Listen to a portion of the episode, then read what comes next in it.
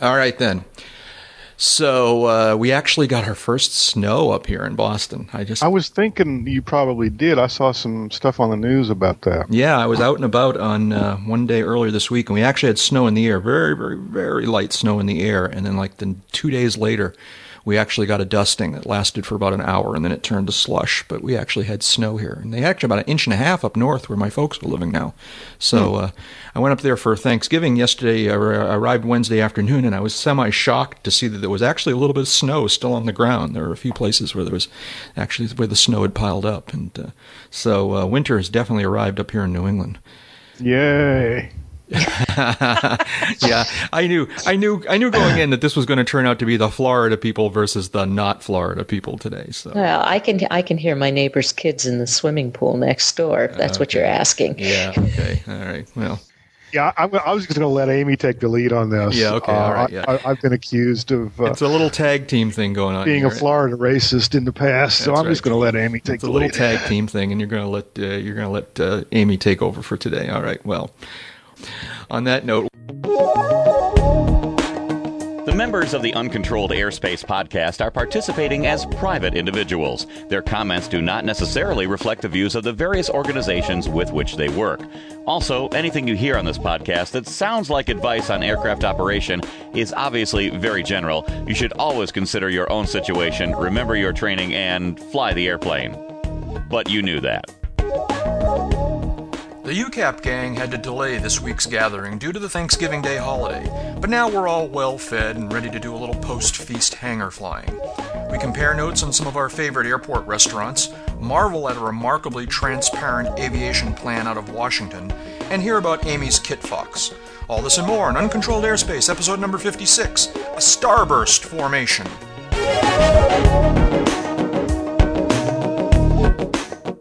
Welcome, folks, to episode number 56 of Uncontrolled Airspace, the general aviation podcast. And we're recording this podcast on uh, a different day of the week. It's Friday afternoon, November 23rd, 2007.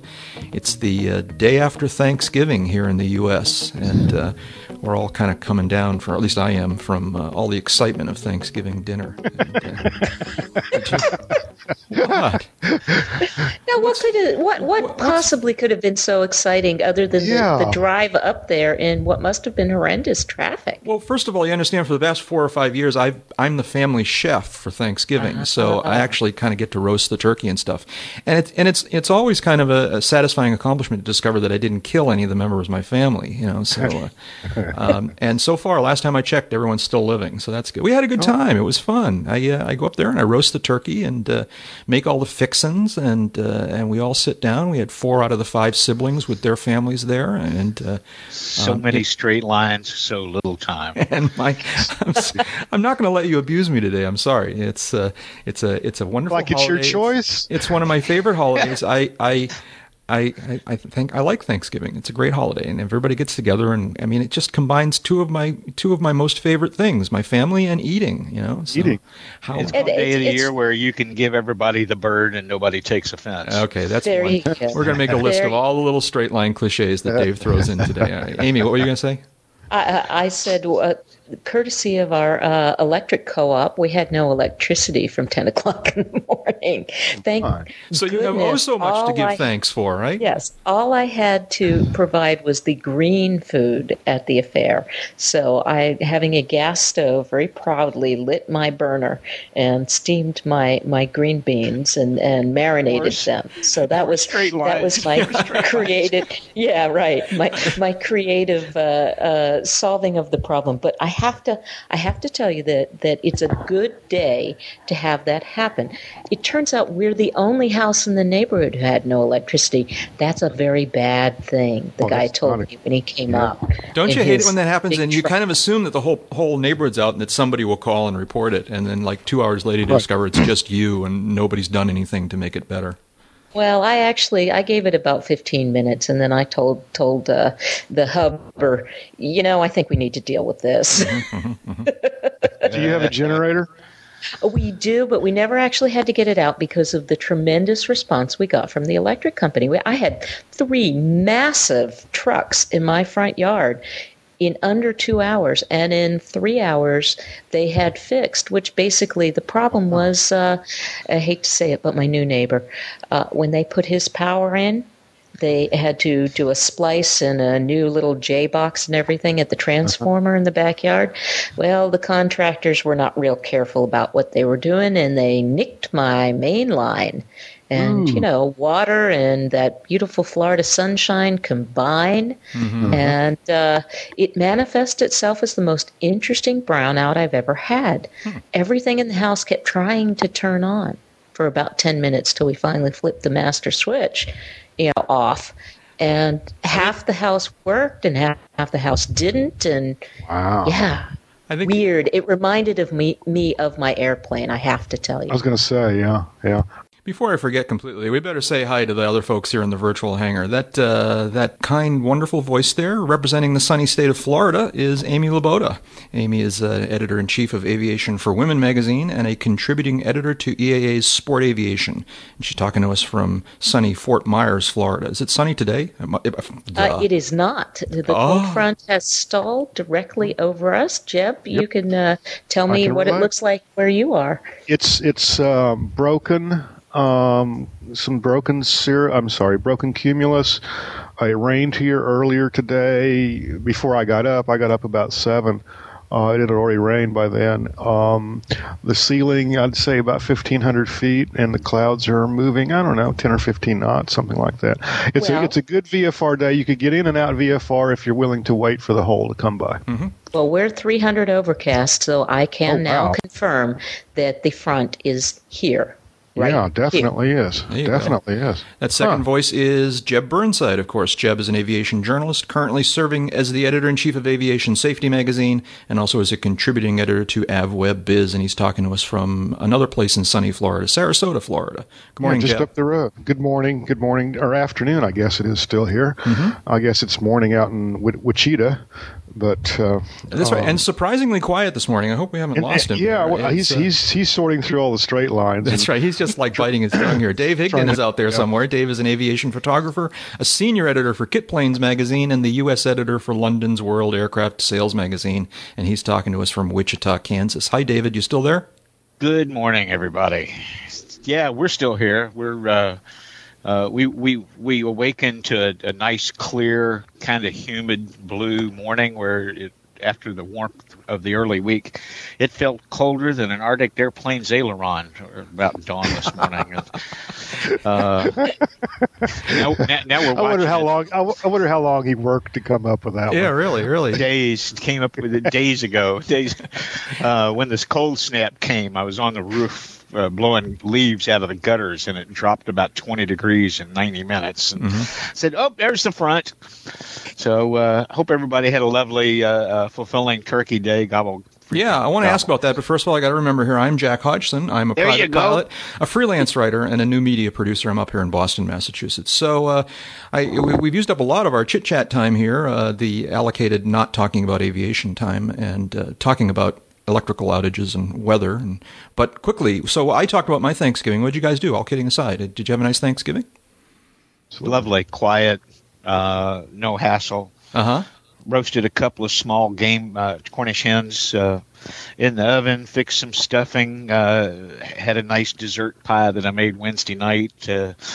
Uh, didn't look at a computer, didn't dial onto the internet, caught a little football, caught a couple of movies, read the newspaper, read a magazine, and all without leaving the block. So Hey, Sounds great. 18 people, all related, ages between 2 and 75, and nobody left pissed off at somebody else. I consider that a success. That's great. Wow. That's, yeah. that's fun.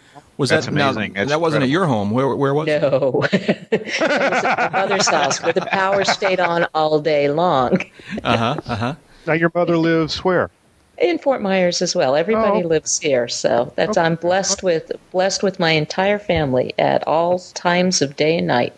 Blessing and a curse. I will go be the first to say it. And so, Jeb, you're sort of on your own down there. Did you, what, did you like go to the Waffle No, House or I, something? I, I flew my girlfriend in. uh huh. uh, on AirTran, and uh, we went to Whole Foods and let them cook us a turkey, Uh huh. and uh, had a wonderful meal, and uh, just been kind of hanging out. it's been a nice quiet weekend so far.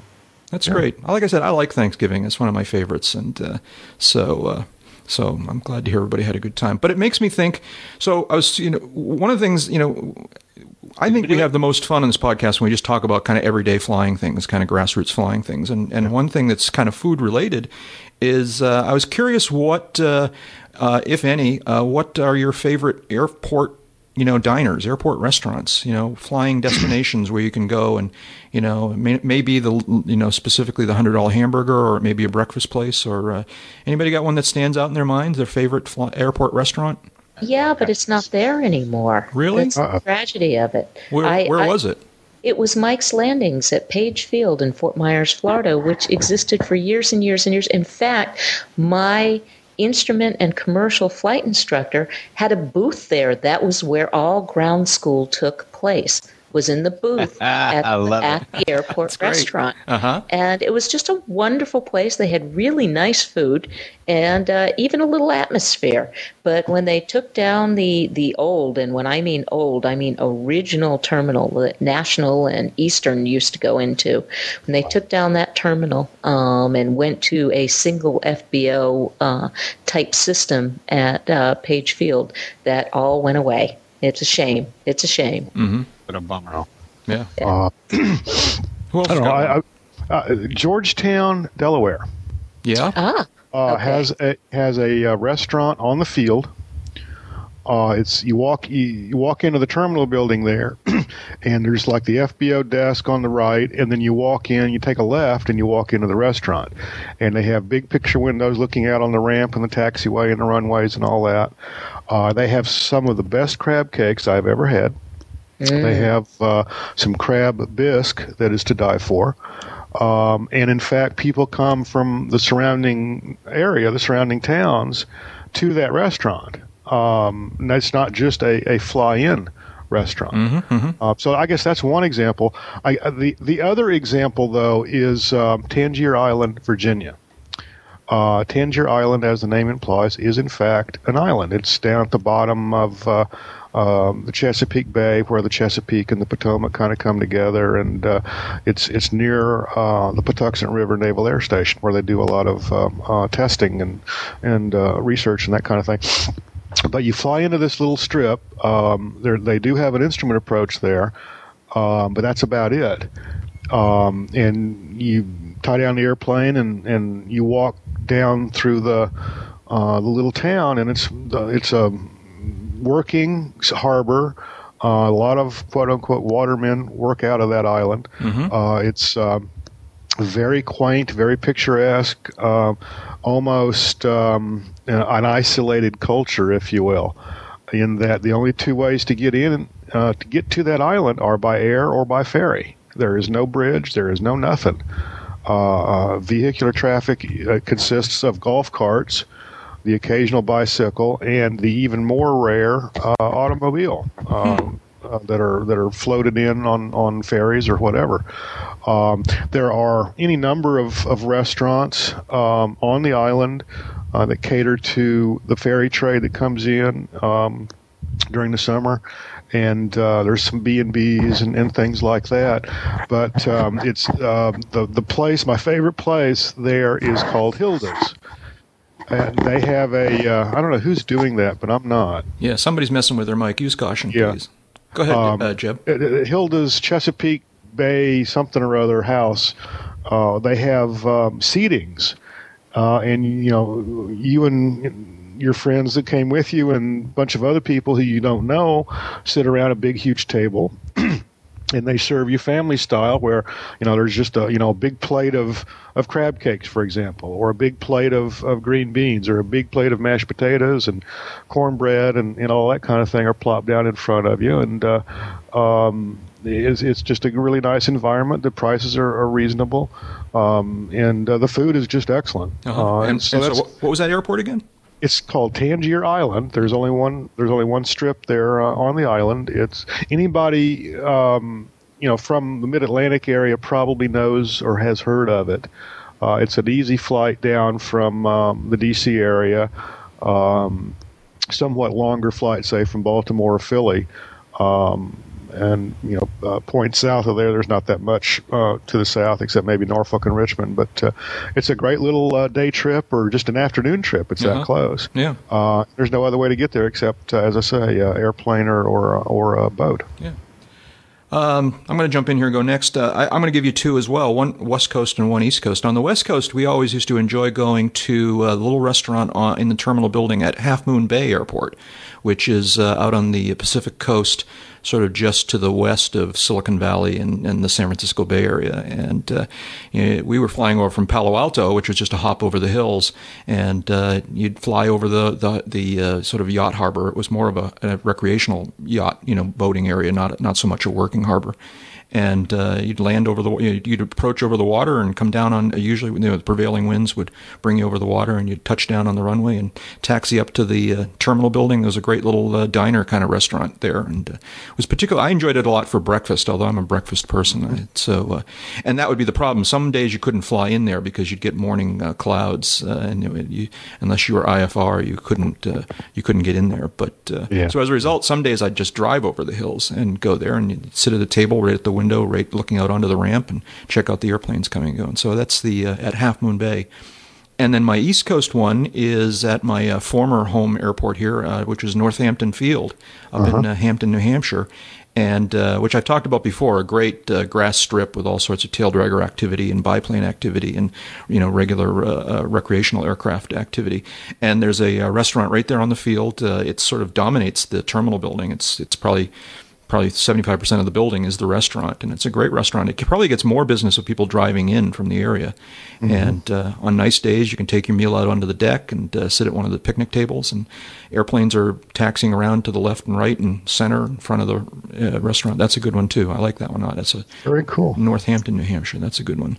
And uh, dave you still there Yep, I got two. Uh, there, actually, there are about a half a dozen that stand out in my memory, but I'm unsure of the status of several of them.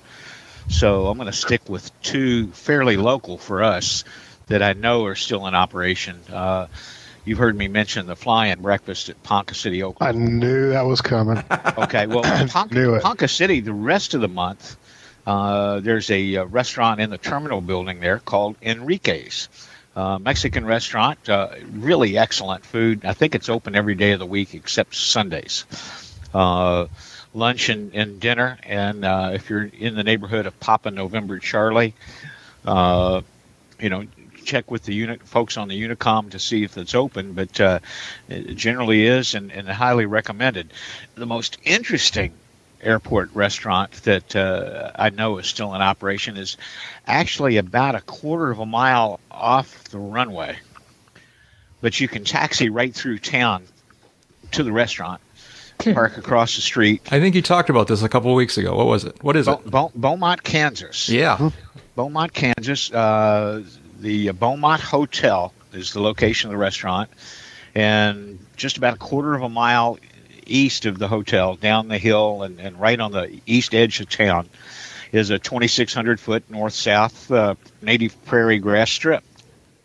Fully restored, in great shape. Uh, happened to fly over it uh, last Thursday, as a matter of fact, and was uh, pointing it out to a gentleman that I was sharing an airplane with. Uh, the designator, if you want to put it into your GPS, is Sierra November 07, uh, or it's about 49 nautical off the uh, Wichita DME on the 86 degree radial. And I'll send Jack the uh, the the uh, location page of the Ho- Beaumont Hotel website has the latitude and longitude in there in case your database doesn't show it great place. You can stay overnight there. They have uh, uh, some special activities. The food is really quite good, uh, and the uh, people that run the hotel there are actually a professional hotel company, little boutique company up uh, in Lawrence, Kansas. And they uh, the principals of the company are pilots. And when they heard that the Beaumont Hotel was in distress for I don't know the fourth or fifth time in ten years, uh, they checked it out, bought it, upgraded it, brought it into first class shape. Uh, now it's a pretty much a seven day a week operation. So uh, I I haven't stayed in a hotel. Uh, I've visited there many, many times, flown airplanes into the strip several times. Uh, but the food in the restaurants uh, really quite good and worth the detour by itself. That's great. That's great. Well, well, obviously, was that it, David? David, you have another that one? was it. Okay, that was it. We'll obviously put the uh, uh, pointers, uh, links to all of these restaurants and their Yeah, it, associated uh, airports in the show notes. Yeah, just Jim? insert just insert a couple of identifiers. Georgetown, Delaware is Golf Echo Delta, and Tangier Island is Tango Golf India. Okay, and I don't have mine in my head, but I'll have to. I'll put them in the show notes for sure. And uh, um, and Amy, do you have one that's alive?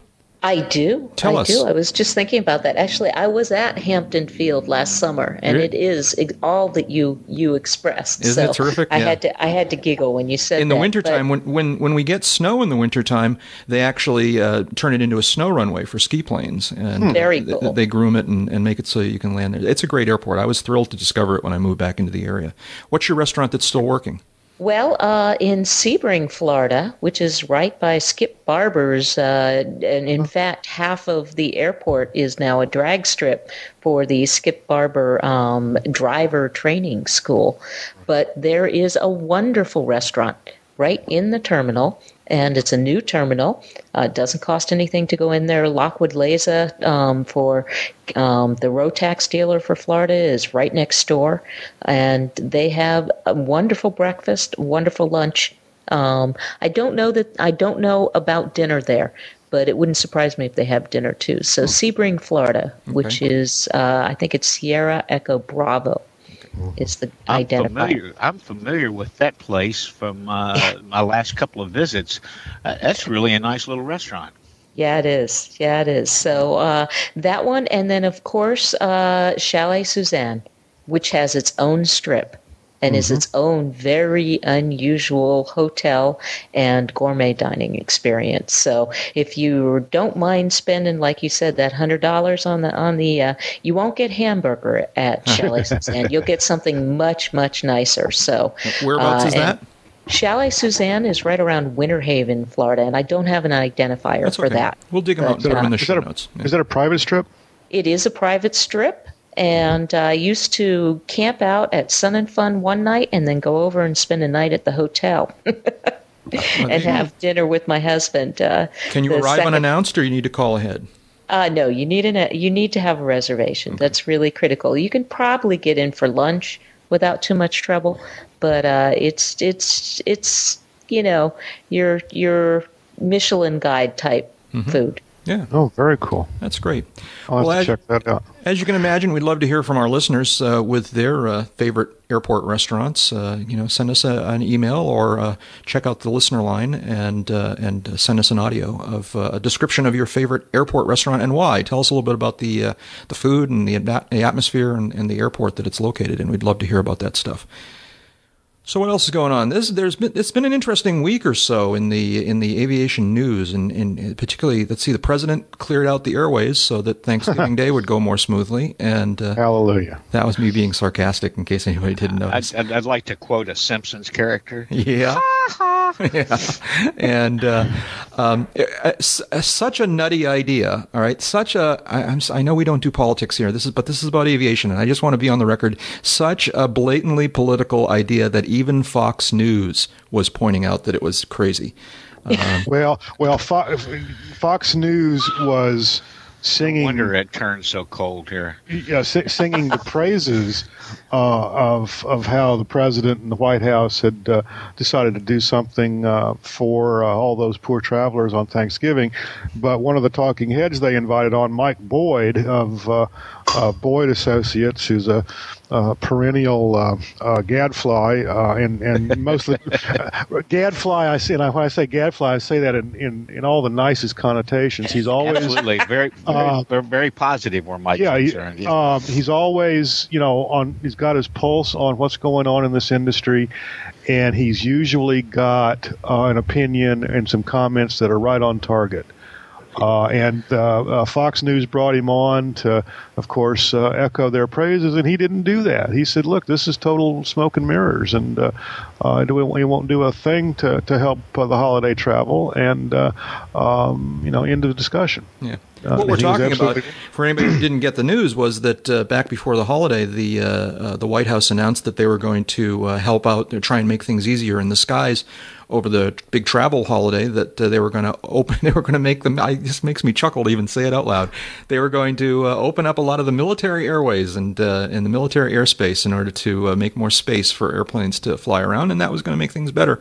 Which is just kind of nuts on the face of it, because you know anybody who pays any attention knows that that the airways aren't really the problem. The problem That's are, are uh, specifically the, the runways and uh, you know and, and the airspace immediately around the airports. But it's basically runways. The airlines schedule too many airplanes in and out of these airports all at the same time. And Well, let, let, let, us put a little context on, on, on this on, on the skeleton too. yeah, Uh, the president appeared uh, in, in a in a uh, uh, statement session with the Secretary of Transportation to make this announcement. Okay, and the and the new and the new acting uh, administrator, or the new administrator. uh, yeah, right, Bobby Sturgell, and Right. uh, uh, the uh, uh, part of the context was that in announcing their largesse, that is opening up airspace. It's normally available for these kind of problem weekends anyway. Ask anybody in ATC or the military. Uh, that's off over the ocean where it's not going to have much effect on run, runway acceptance rates, like zero. Uh, but they took the opportunity, the, the, this little triad at the White House, to beat up on Congress for not passing their version of the FAA reauthorization. Now, this is where aviation and politics kind of the lines kind of cross here, and that's that that's where we feel a little comfortable saying BS. Uh, the, uh, blowing the- snow. blowing snow, right? Uh, blowing smoke someplace where you don't want to have smoke blown, and uh, the uh, the uh, uh, you know not even Charmin makes that comfortable. Uh, the uh, you know the, the the idea was that if Congress would just pass their tax increase on general aviation and their tax break for the airlines, uh, that this would be uh, this would be so much less of a problem. Uh, Oh yes, it- immediately, no less. Yeah. It would, it Right, would right. It's like instantaneously resolve itself. This just needs to be done now so that this will be fixed. And it's like, oh my God. Oh Yeah, my you God. don't even- I don't you don't usually to- hear this kind of BS short of a late night infomercial where Well, I let- know to carry hip waders. Okay, but let's let's just. I, mean, I don't want to char- I don't want us to be character. I personally think we shouldn't be characterizing this as any kind of you know kind of take on our opinions of of of the current administration. This is just this particular idea was a was nuts. I mean, just it well- had no real you know value Here- to it. right? Here's here's my bottom line. It was it was clearly you know something designed uh, for domestic political consumption Yeah.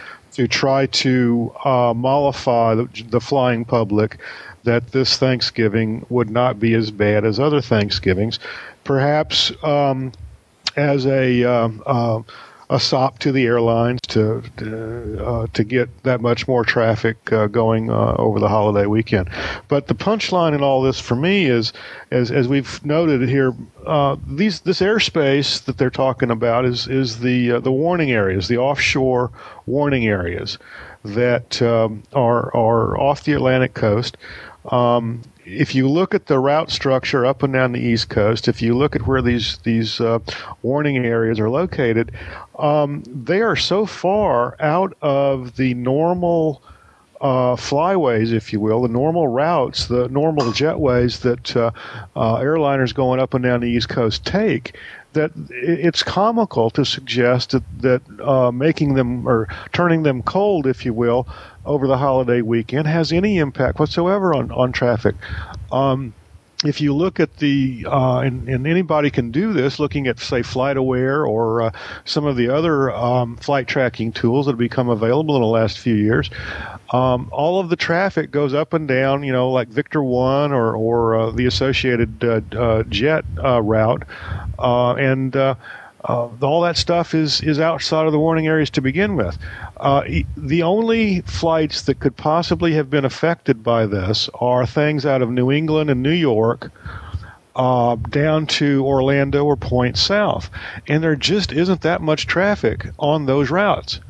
Um, and even if there was, um, what about the the uh, the flights going in and out of Kennedy to Atlanta or Chicago or or or, or Dallas or Denver, or something like that. It doesn't do any good at all. And doesn't Uh, ATC well, we- work we with the just- military to to routinely Exactly. open these things up when it's safe, anyways? E- Exactly. And on a holiday weekend, the the military isn't doing a whole lot of training. Yeah. So No, uh, our our restricted airspace in the center of Florida is routinely shut down for holidays. I I guess one of the reasons why I wanted to talk about, I wanted to bring this up on the podcast particularly, was that that it, this is a sign that we've talked a lot about FA reauthorization and user fees and so forth, and and and I, I fear that some of us may be feeling like you know the battle's over and we've prevailed and so forth and so on. And I far think from it. and, Not and- even and close. The White House is, isn't hasn't given up here yet, and uh, and No, that- this that- is sort of was- another another you know tactic that they're using to Sure. to make their case. Exactly. And that, uh, that, that, that was my point was that the, you Yeah. know this wasn't really so much a, uh, a a way to benefit air traffic, which we, we we've pretty much blown up that myth, as it was a way to uh, try to enlist the public to uh, uh, contact their congressman and uh, clamp down on those bad old GA operators and uh, you know their high flying lifestyle and uh, charge them more money and give those poor beleaguered airlines a tax break, which is you know what part and parcel of the administration's proposal. Yeah. and if Without you're saying paying anything if- else about the rest of the administration, their idea of fixing the FAA's uh, air traffic system and modernizing it is bogus. Mm-hmm. And if you if you're paying a whole lot of attention, you might have seen yesterday or today a New York Times editorial, basically saying, "Yes, let's move on. Let's move. Let's get this uh, this next generation air traffic control system up and running." And oh, by the way, if if private and, com- and corporate operators have to pay a little bit more, so be it. And interestingly enough, it's the, the, the proposal that the majority of the community seems to have lined up behind has us paying more. But What- it doesn't give the what a airlines co- the big tax breaks. It doesn't institute user fees. Uh, it doesn't do a whole lot of other stuff that the, the White House and the Air Transport Association wanted to do. So they're still flogging this horse. Yeah. Now, Dave, you were called attention called our attention to the fact that NBAA uh, took a stand recently on some things, and uh, you you want to talk about that a little bit? And, uh, Well, yeah, there was uh, a little more ink given to. I think this uh, is sort of related, right? It's uh, Oh yeah, it's very much related. The uh, uh, airline lobbyists have been back out pushing like crazy that uh, you know the the the next generation air traffic control system funding it and in, implementing it all depends on passing their version of FAA reauthorization. They've re-upped their PR campaign. This White House uh, uh, uh, smoke and mirrors stuff was part and parcel of that. I mean, anybody that thinks that this is coincidental timing, well, you know, they, they sell that kind of smoke for big dollars in big cities. So, uh, all right. hello. Somebody's got to put a quarter in the bucket. I, I figured that's. I was thinking that's how we could finance the podcast. Is that every time someone's telephone rings, they have to like put a quarter in the in the in the can. And uh, whose phone was that? Was that Dave? Are you gone? We've lost Dave. it wasn't mine. It wasn't yours. Okay. Well, then No. continue with what you were talking about. I think. Amy, Yeah, it's me. I put it on mute as soon as I could. All right. Anyways, I'm sorry, Dave. You were saying. Well, uh, the uh, uh, the NBAA it, it started pushing back on this uh, immediately, uh, and uh, some of the members of Congress have been pushing back on this. Uh, I think. I can't remember names specifically, but one member in a hearing recently, uh, point blank, told an airline executive to stop lying about the impact of general aviation. Ooh. Oh And this was in an on-the-record open hearing. He used It's the like, word guys, lying? stop lying. He used the word I'm- lying. Really? Yeah. Wow. That yeah, yeah. I, I, you know that that part I'm confident of. He he didn't say, uh, you know, quit uh, uh, twisting words. He said, quit lying about GA. Yeah. That, Uh. I mean, people who don't maybe aren't as tuned in to the whole congressional etiquette thing. That that's that's a big deal, right? Uh, that that's that's that is, yeah. That is, that, that is a big deal when a uh, member of Congress, House or Senate, looks at a, uh, uh, a business executive that's up there testifying under oath and uh, uh, tells them point blank, stop lying, uh, you know, stop lying. Yeah. It- it- that- that's a bump bump, and there's no laugh track. Well, some of us find it amusing, but yeah. Uh, so, so NBAA uh, stood up. The NBAA has, uh, has been pushing back uh, in uh, letters to newspapers and uh, in lobbying before Congress, getting its membership, uh, reminding its membership, as, as AOPA has, that this fight is, as Jack said, is a long way from over. Uh, the FAA is operating on uh, what the second of a, a, a, pair of continuing resolutions that expires in January, and if Congress doesn't send the president a bill, uh, the, uh, the the the one that the industry has been supporting. Uh, calls for a small increase in fuel taxes, dedicates that fuel tax to funding next gen, uh, and lets things get on and moving. Uh, then we're going to have a series of continuing resolutions, and the political heat's going to go up on both sides. So mm-hmm. uh, yeah. be prepared when this come when the Congress comes back in session uh, uh week after next to uh, hear a call from your favorite pilot group, whatever that may be, to get a hold of your member of Congress, your member of the Senate, uh, members of the Senate, and say, we need this bill passed that's already come out of the House. Yeah. Mm. And, and, I think, you know, in addition to talking to your representatives, talk, talk to your friends, talk to your non-aviation friends That's right. who, That's right. who, you know, maybe are, are, you know, moaning about the fact that they had a difficult travel, you know, period this, you know, over the holidays and, and just kind of point out to them that, that, that these, that this explanation for the problem with the, with airline travel is not accurate. It's just not drawing a proper picture of what the problem is. And, uh, right. um, you know, make sure people understand that, that, you know, that, you know, opening up the military airways is is not going to solve the problem. It never was because that's not the problem. Well, and, Amy, go, ahead. I was going to say one other thing you can do is go out and participate too. Take somebody for a ride in an airplane. Take them somewhere. Show them. I don't go to those airports. Mm-hmm. I don't talk on the radio all the time.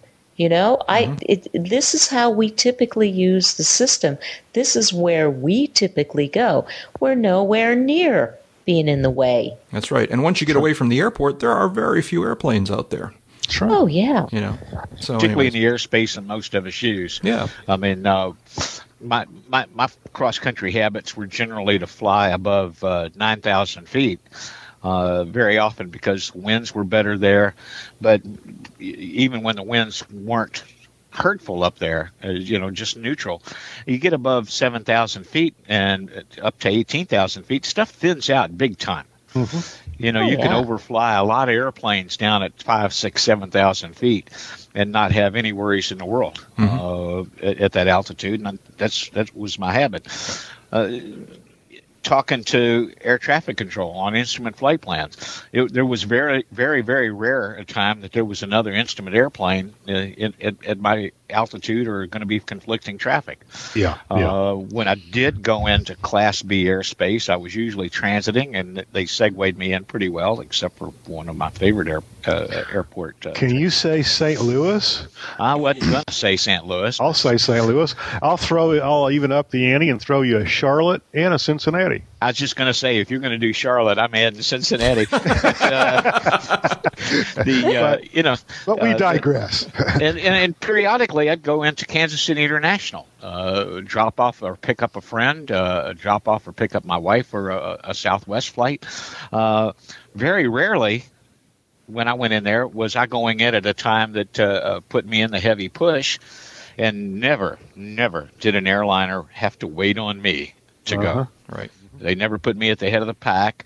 I never got to muscle my way through. Say, hey guys, uh, I got I got dinner on the stove at home. You need to let me through. Yeah. Uh, and uh, the only occasional hangup would be uh, caution wake turbulence. So if I got off the ground quicker than the airliner ahead of me did, which was almost always, make a an early turnout and wham bam thank you ma'am i'm out of their hair and, and out in the open airspace no traffic again yeah. uh, runway acceptance rates overscheduling at airports, uh, oversaturation of the hub airports at times uh, uh, when, particularly when weather slows things down. Those are the big contributors to delays. Right. And that's not, not to say that there aren't other things we can improve. You know, having the you know ATC systems improved would be a good thing. You know, some of us are slowly flipping over to the idea that things like ADSB may be an improvement, step in the right direction. But but those are not the things that are going to solve the problem today. Not by no. themselves. No, not by themselves. You know. The airlines too have to step up because they have been in a heavy duty cut back, cut back, cut back, cut back mode. It's also a don't fix it till it's broke mode. It's also a if the MEL says you can you can go without that, go without it. And they are understaffing and having no backup for the aircraft that go down. Mm-hmm. And there's documentation everywhere Right. to show this. Yeah. And Yeah. that is also significantly contributing to the delays Yeah. that people experience when they take a commercial airliner. Amy, do you want to uh, confess your special bias uh, regarding the airlines, or uh, I don't know? Well, yeah, I'm married to an airline captain. okay, which gives you kind of a perspective, but also maybe an ins- it gives you a different perspective. That's for sure. it gives me a different perspective. It also has, it, for the last 22 years, has allowed me to see everything that comes through that the the company does and and gives him. And I also, as you might imagine, have a cadre of airline pilot friends. Mm-hmm. Not just one airline is doing this. This is across the board. This has been going on for some time since the big furloughs that happened in 2001 and mm-hmm. 2000. They have been understaffed. So I know when they call me, crew scheduling, looking for him, and they don't even realize he's gone to work because they've got a trip they need to cover, that they're way understaffed. yeah, yeah. Yeah. and and behind the curve to go with it. Well, spread the word to all of your friends out there. Um, try and help them understand that the problem is a very different kind of problem than than what the federal government would have us believe, and that the solutions that would work, that would make a difference, are different. And, and good listeners, trust us, trust us. When this horse is dead, we will stop beating it. okay. W- With w- one final champagne. Yeah. with champagne and caviar and and uh, and violin music. And a trip to our Uh, favorite airport restaurant. Yeah, Jeb. Exactly. Now, there, uh, we'll put up in our show notes uh, a link to this James Fallows article that uh, um, I mean, maybe it's a blog entry. I'm not sure, but uh, James Fallows, is, as some of our listeners may know, is uh, a regular uh, contributor to uh, uh, the Atlantic magazine, and uh, is very well uh, respected in, in, in many circles for his journalistic uh, uh, tenacity and, and skills. And um, he, uh, he's got a, a blog post up on theatlantic.com uh, relative to um, this this airspace announcement that the White House made a week or so ago, and uh, takes it to task, and and uh, has even has some graphics up showing where these areas are and this kind of thing. And uh, Well, and you know, deserves noting here that uh, Fallows is more than just a, uh, a talented magazine writer. He's also uh, uh, an active GA pilot, Right. And penned a, uh, a book a few years ago called, Called- Free Flight. uh, about the uh, uh, shift in the uh, aviation market. Uh, talks a lot about the birth of Cirrus and the new direction that uh, it needs to go in this country for uh, aviation to thrive. And an Fallows is- piece of work. Yeah, Fallows is also an aircraft owner. He has he bought a uh, uh, an SR-20 brand new from the factory. I wonder if we could get him in the hangar someday. I think we probably could if Yeah. we tried. Anyways, okay. All right, moving on here. Uh, Amy, you wanted there was something about international flight training you were going to tell us all about, or some comment, some observation. What's going on? Uh, you know, I was got a call from India back in September. India, like the nation on the other side of the world. Uh, you know, Bangalore. Yeah. And uh, they were looking for speakers to come and talk about it. And, and ostensibly for that particular thing, it was it was avionics. But what I discovered in the back and forth, back and forth, is they were trying to figure out how to get me to India, which ultimately they did not. But that's okay because that's coming down the down the pike. The timing was just all wrong.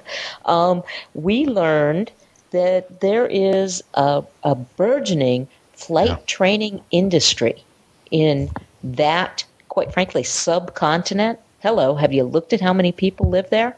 Right. yeah. Right. Yeah. And and with uh, Indus Aviation building airplanes for export out of India, with uh, the Indian Airways and Indian Airlines and Jet Airways and and Kingfisher Airlines, uh, they need people to work, and they've discovered that sending foreign nationals to the U.S. to train is a royal pain in the you know where In because of our. Yes, uh, because of our uh, onerous regulations that uh, stem back some some seven years now almost. Right. Um, so The- so the regulations in question being immigration and naturalization regulations as opposed correct. to federal aviation regulations. Well, That the, is the, the correct. security clearance hoops that uh, a, a foreign national must clear today to uh, uh, come into the United States for flight training. It's Uh, essentially shut down about 80% of the flight training It- it business in the. United States. And you need to understand, and I think this is something people aren't aware of, people didn't stop learning to fly. If you go to India, if you go to Australia, if you go to the Philippines, if you go to Singapore, if you go to China, if you go to South Africa, did I say South Africa? Canada. Canada, you will discover an absolute renaissance in flight training right now. Really? Right. So let me give you an example here. Um, Napa Airport in Napa, California. Um, there was a whole section of the ramp that you weren't allowed to go into because it was the flight training operation for some, and I don't know the name of the airport, but I IASCO. it was a Japanese air, air, Yes. airline, I believe. All all right? Nippon Airlines. And they had a whole bunch of little, like, uh, little four-place, you know, single-engine aircraft there that they used for for training. Um, and I've obviously been gone for a long time. Are you saying that that operation probably went away? Yes. That operation is not what it used to be. That's exactly right. And I know those guys because there was nothing like um, Travis Air Force Base with their trainee controllers and then the Japanese student pilots in Aztecs trying to communicate with the controller trainee, all trying to shoot a very complicated Oh, approach into Concord Airport against the traffic flow at Concord. Uh huh. Yeah. to make if if you happen to be on the frequency listening, it was more excitement Once you know, once than a upon a bunch time, of Texans on ice. once upon a time, the United States was training something to the tune of eighty percent of the world's pilots. Yes. And so that's Uh, that's Correct. so that's I, I wasn't Oh, aware yeah, of this. it- this is it's pretty pretty amazing. hit. That so so um, yet another byproduct of all this security stuff is that a whole lot of business that used to come into the United States has gone to other countries now. Absolutely. But- Cessna and Exactly. Cirrus were at the Dubai Air Show selling trainers. You know they were not selling trainers to U.S. flight schools. Wow. And I these mean, were they- they- presumably they- U.S. CFIs who are now out of work or have less work. That is correct. U.S. CFIs are out of work, but Indian CFIs they can't get enough of. Right. Well, God bless the Indian. I mean, they're smart folks over there. And uh, my question then about so so aviation is booming over there. Is it booming just uh, from a training stand from a you know like an airline training No. standpoint? No, or- no. The Because reason the is- reason it's booming is have you ever tried to go somewhere by rail or by road in that country? Uh-huh. But my question would become then, what, what's the economics of flying over there? You know, I mean, for all the moaning and, and, and you know, It's- complaining we do over here, we, we have it real lush over here Oh, when it comes to absolutely. My aviation. my German neighbor just told me that avgas is fourteen dollars a gallon in Germany right now. Yeah. So Okay. is, is it that, that way in the subcontinent, in India and that? It is more expensive. There is no question about it. They would have preferred to have had people learn to fly here where it is much more economical. However, tough times require tough actions. And there is an absolutely growing middle class and upper middle class contingent in all of these countries. Look at their gross national products. Look at what's happening in these countries.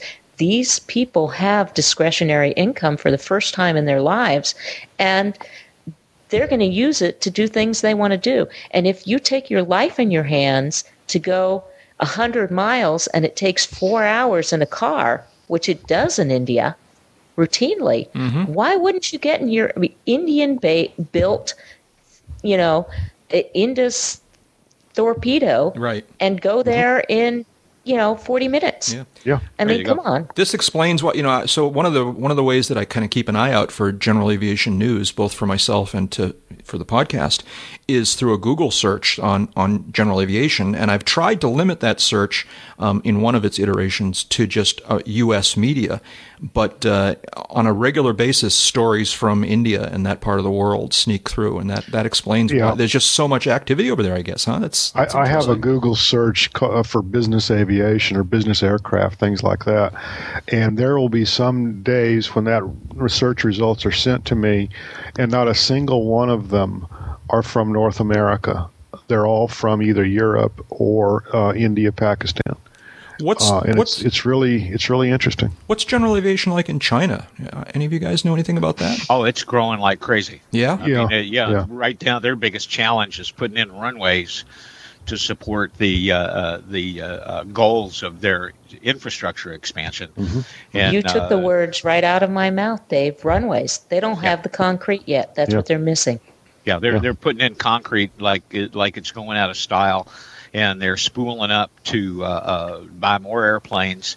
Uh, more and more of the American producers have offices dedicated to China, somewhere over there, and staffed to a great extent by local folks, and they're setting up to support this expansion at every level, from training aircraft, like Amy was talking about, uh, up through and including uh, uh, airline training and expanding their airline fleets and their ability to reach their, you know, it's a huge country. Yeah. Uh, you know, we talk about the population uh, uh, of of places like China and India, but China is a bloody huge Yeah. piece of real Oh yeah, Yeah. yeah. Um, back a couple of years ago, uh, when I was paying attention to this this particular segment of the market, um, China left and right was cutting deals with like FedEx and UPS, et cetera, and those companies were coming in. They were setting up uh, hubs.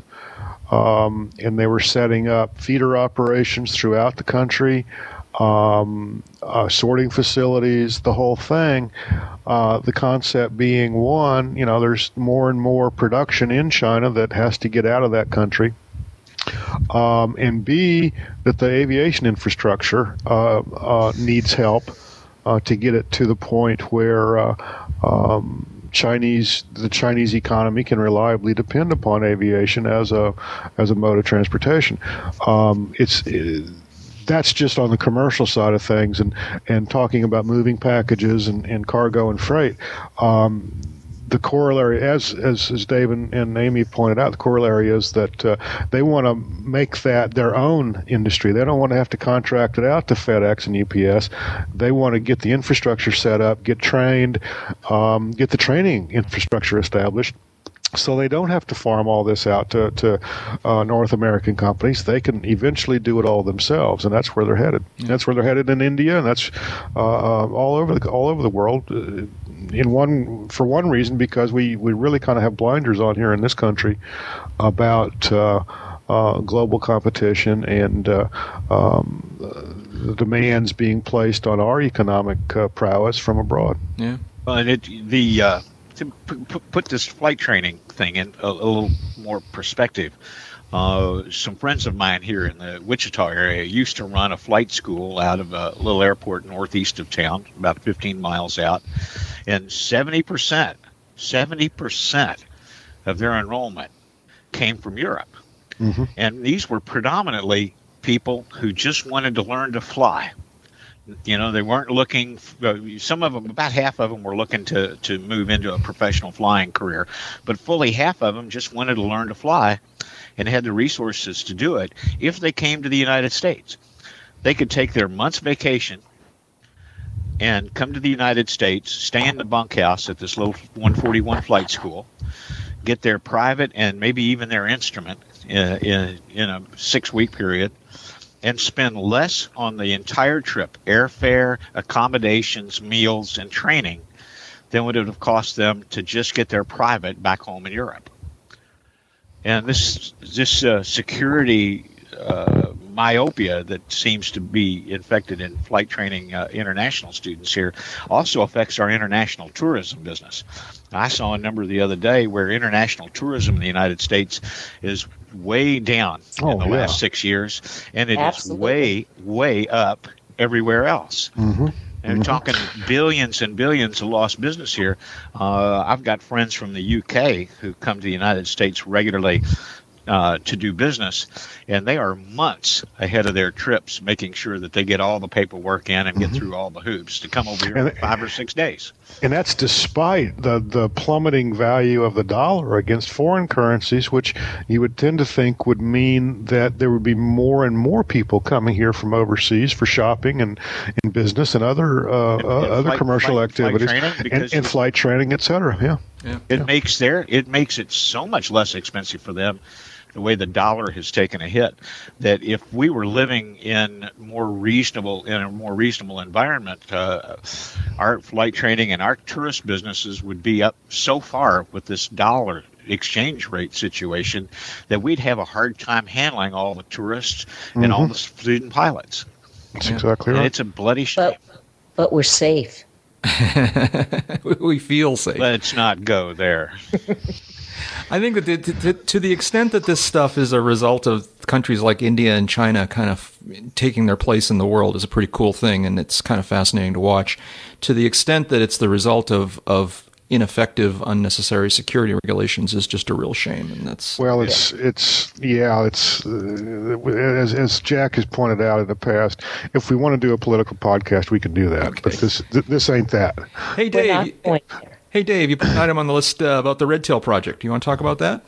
Oh, real quick and dirty. The uh, folks with the Red Tail Project, for those of you that aren't familiar, uh, it's a project going on up in uh, Wisconsin, River Falls, uh, kind of affiliated with the Tuskegee Airmen and uh, a project of the Commemorative Air Force. They're restoring a, uh, uh, I believe it's a C model Mustang that was flown by the uh, Tuskegee Airmen and they got a big boost from uh, uh, a retired professional football player, and they're going to be holding a fundraiser for it next spring. Uh, the uh, uh, Red Tail Project had a setback; they had one restored. It was uh, uh, landed gear up because of a mechanical problem. Now they're fixing it again, and they're going to do another. Uh, we'll have the link to the website on. I, want to say Matt Blair was the name of the uh, football player, and uh, believe he was with the Minnesota Vikings. Uh, I s- going here at risk, but it was a, going to be a big boost for the project. The guy brings uh, some PR credentials and some uh, uh, celebrity contacts to it. That's going to be these folks are going to be contributing to raising money to restoring this airplane. Uh, check out the website if uh, you got a few bucks to spare after the Christmas bills come in. Uh, there are worse places where you could contribute them to uh, help preserve the history of World War II aviation. Yeah, yeah. So uh, let's see. Uh, here's a here's a very non-standard off-field landing of the week. Um, but, uh, but I kept, you know, I, I saw this story a while ago, and then I saw it again, and I saw it again, and it kept catching my attention. I just something about this sparks my interest. And this is an off-field landing that took place 75 years ago.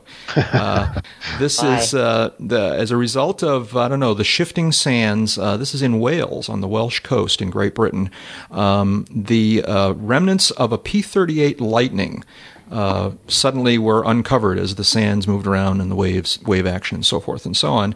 And uh, aviation, uh, you know, restoration and history folks uh, went and took a look and uh, discovered that it was the uh, wreck of a, a P-38 Lightning that was ditched in the uh, in the just offshore uh, back in 1941. And uh, Wow. from a, a, a little 42, story in 42. uh, on avweb.com. I'll just read part of it. It says the P-38 was built in or was built in nine- 1941 41, right. reached Britain in early 1942, flew, flew combat missions along the Dutch, Belgian, Belgian coast, according to AP.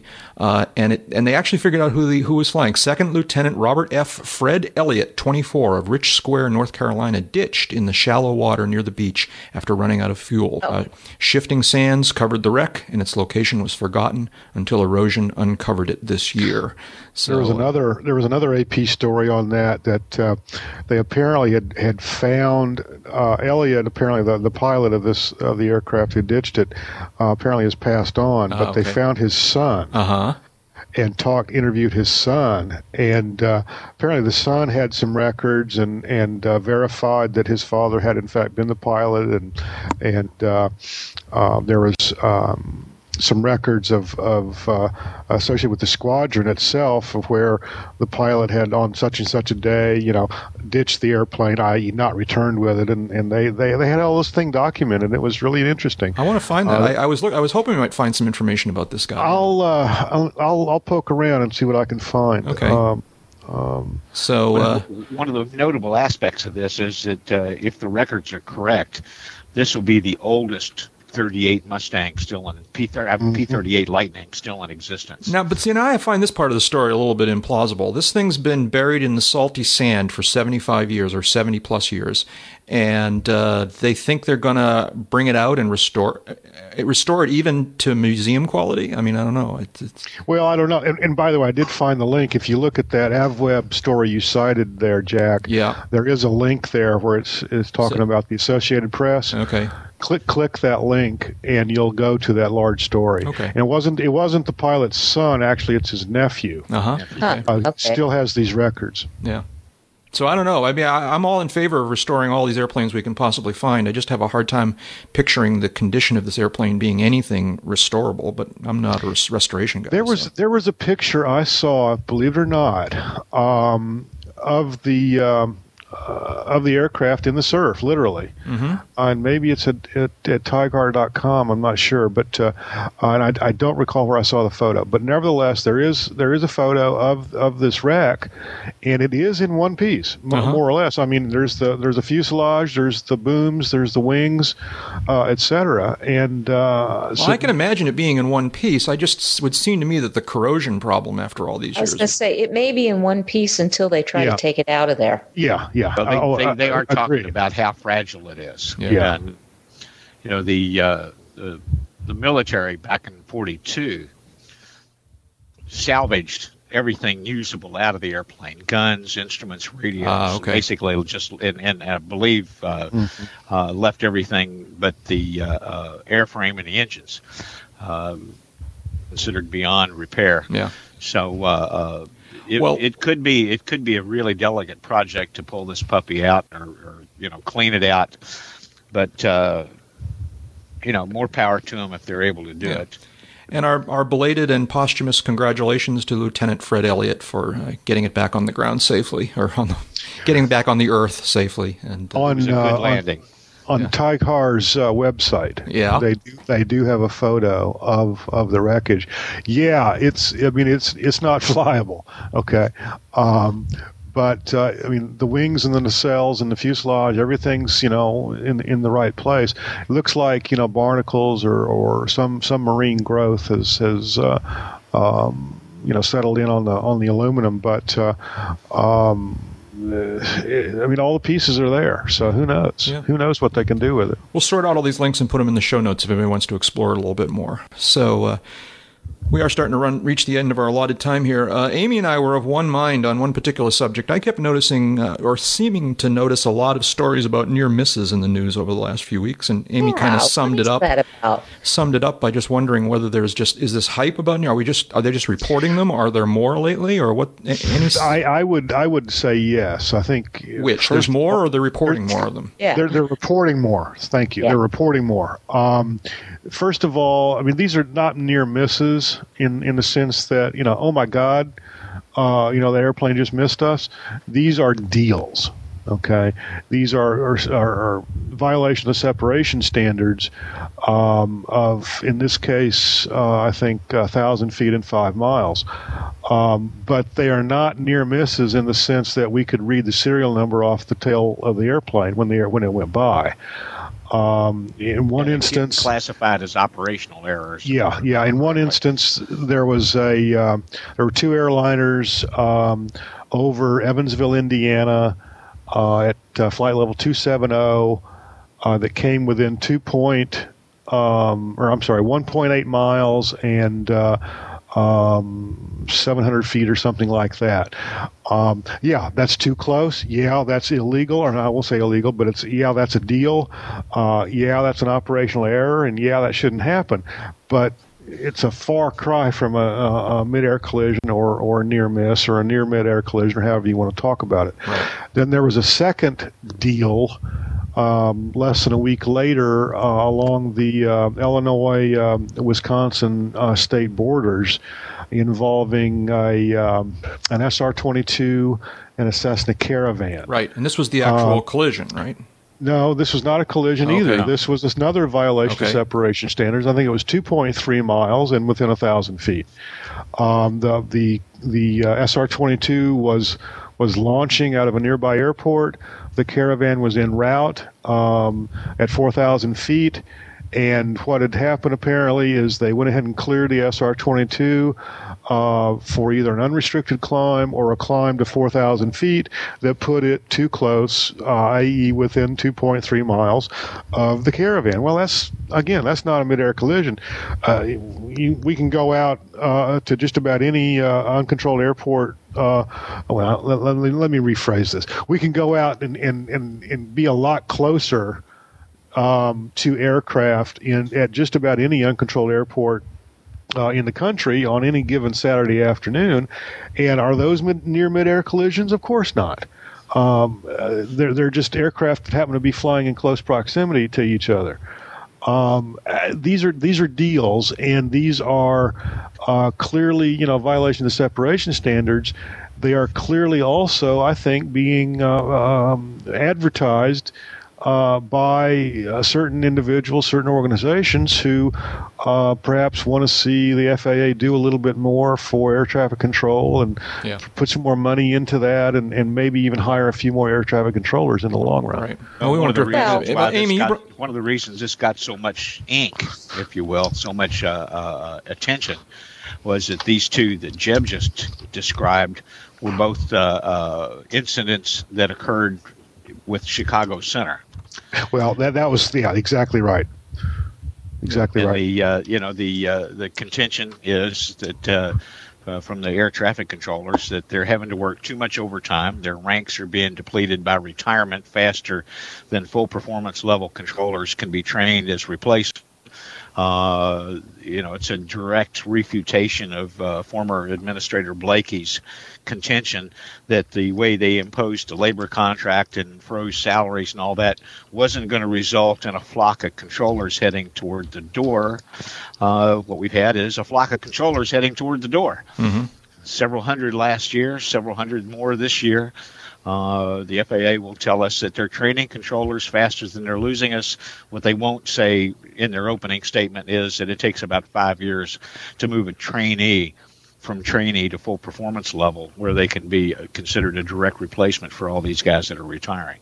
Amy, this was your subject. What do you think? Is it real or? Well, I think I think it's hyped up too.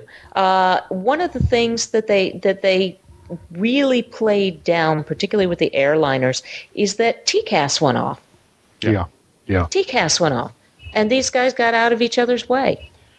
oh, so that's so- it. So, so they were claiming just because TCAS went off, it was something that TCAS Yeah. is supposed to go off. That's the whole That's idea. That's exactly Well, right. When, T, when TCAS system goes off and the air, and when TCAS goes off and the pilots take evasive uh, uh, measures based on the TCAS, that's a reportable incident. I mean, that's Yeah. a violation Of of, the five mile thousand foot standard. Okay, so it's not But- just routine. But how often No. does that happen? I'm telling you, that happens more often than not. I have Oh, flown absolutely. by Atlanta and listened to Atlanta Center. Heck, one day this guy he was just in a groove and he's shooting him in, and you could just you could just feel the tension in the voices. These guys were getting closer and closer, and he was trying to to shove all of these airplanes into this small space. And sure enough, all of a sudden everybody's TCAS went off. four guys. I swear it must have been like a starburst formation, pulling up and out and down, and you know, and it just totally screwed up the entire arrivals. But it was the controller's fault for trying to stick all those airplanes in in a spot that Right. you couldn't get them all in. You know, um, and I heard it. You heard it happen. So so I think it happens.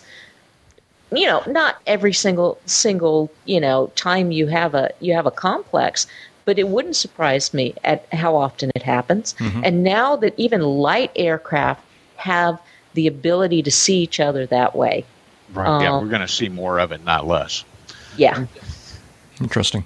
Interesting. And- and I, I think I think it is fascinating. I mean, and and I chuckle because here I am going over to uh, to Lantana, uh, which is a little airport that's a cutout from the Palm Beach International Class Charlie, and I have to be below twelve hundred feet to stay out of the Class Charlie, but there is a fifteen hundred foot antenna farm online and five miles from the end of runway nine. Now I'm in the I'm in the Kit Fox, and this doesn't bother me too much because I'm moving at all of about 45 miles per hour into the wind, so I can see the outline. I can see all of the guy wires, and I'm making my way at about 900 feet and getting ready to line up with the road that I know is going to keep me out of the the Palm Beach uh, surface area class Charlie and is going to keep me, you know, set up so that I can come in and, and get on the upwind for runway nine. And coming in over the top of me, a good 300 feet over me, is a 182. Mm-hmm. Wow. oh yeah. Okay. Made me look like I was standing still. But is that not the exact same thing? Yeah. Oh, absolutely. And he's talking to Palm Beach Approach. Yeah. Getting ready to be handed off, you know, to be dumped into the traffic pattern, you know, 122.7 uncontrolled airport in this little cutout. Did, do Now- you know whether he even had you in sight? I I happen to know who was flying the 182. You had a talk with him don't later need on. to right? go there. I'm not going to talk about it. It was one of those moments where you kind of chuckle to yourself and go, okay, well, cheated death again. Um, Hey, you did that once, girl. You don't need to do that again. Yeah. No, but don't fool yourself. What happens when you're coming around the around the stacks at Lake Parker on the way into Ah, Sunshine? Jeez. Yeah. Okay. And and I've, I've There's got a another story- 40 minute dissertation Yeah. right there. I got I No, got a but- story about uh, about all that too. But go ahead. But my but my point is that the reason I feel that this is hype is because airplanes get close to each other in controlled circumstances with some frequency and without dire results every day. Uh-huh. Eh, eh, you know and and it's it's a see and avoid world out there there's no question about it we use all the tools we have to see and avoid and that includes the controllers partnership mm-hmm. there's no question about that but you know when they when they decide all of a sudden to start picking these up on the AP wire my my radar definitely goes up It- it- you agree Jack I, I think I do. Yeah. Yeah. Your blowing snow meter kicks in. Yeah Yeah. Here, but uh, so I think we're done with that subject for now, right? Apparently, apparently we've got. Well, other things. No, here's we- what I want to talk about. I want to into hear about the Kit pro- Fox. Do you, is that your Kit Fox?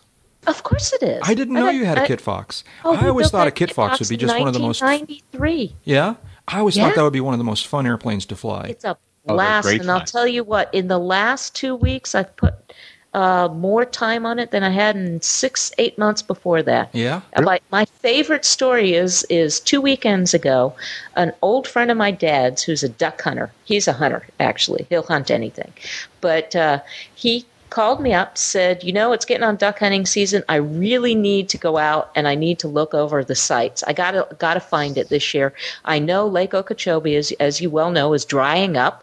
You guys know that, Yeah, right? yeah. We're in a terrible drought here.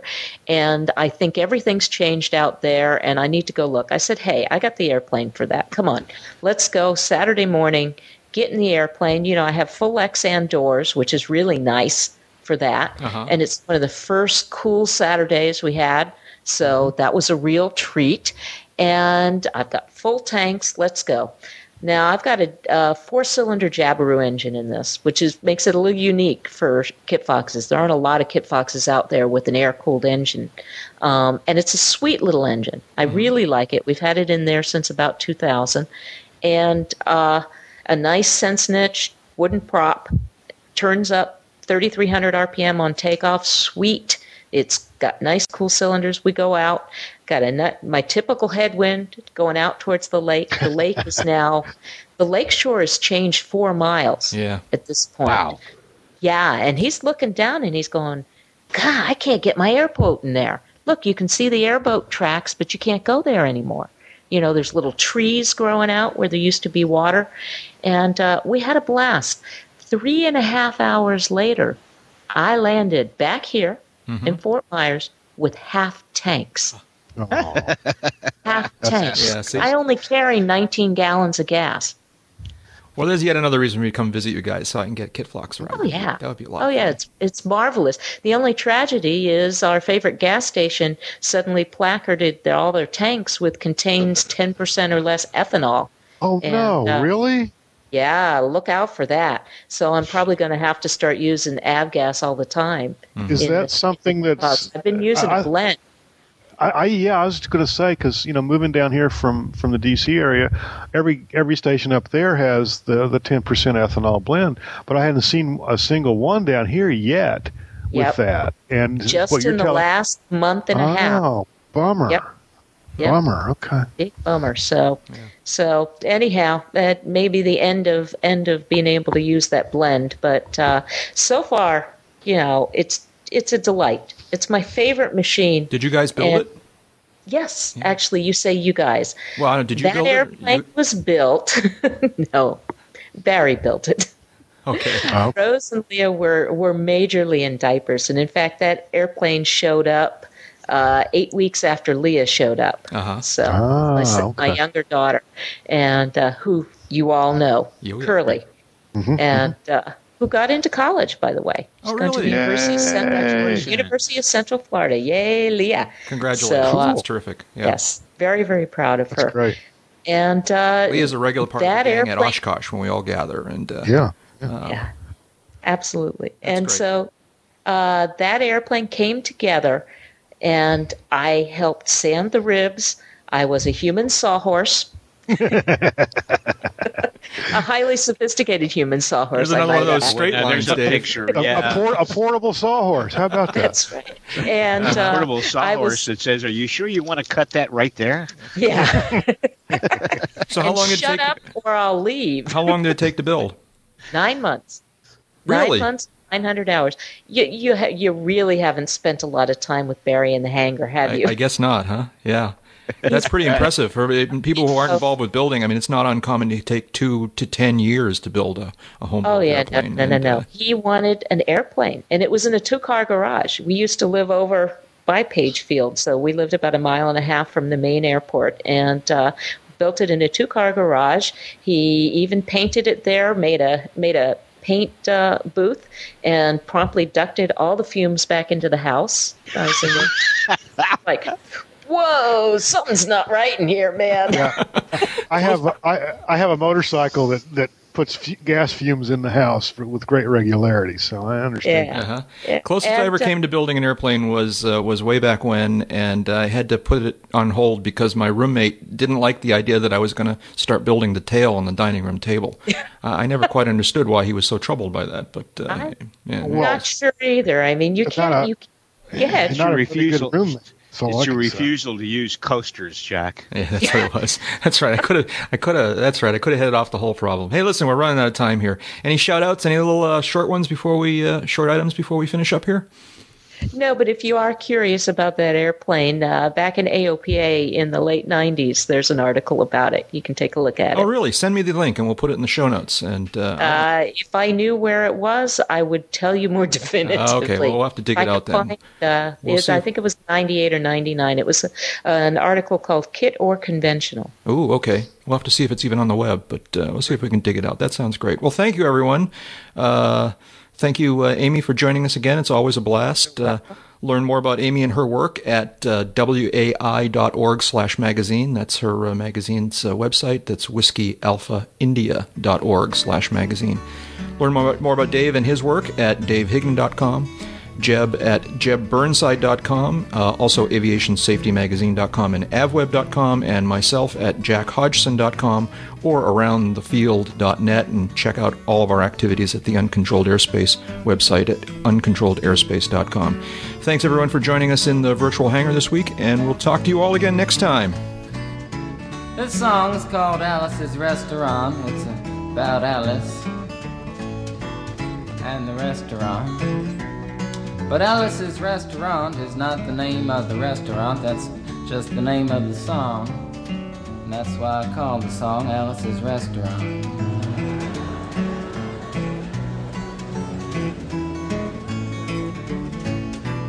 You can get anything you want at Alice's restaurant. You can get anything you want at Alice's restaurant. Walk right in, it's around the back, just a half a mile from the railroad track. And you can get anything you want at Alice's restaurant.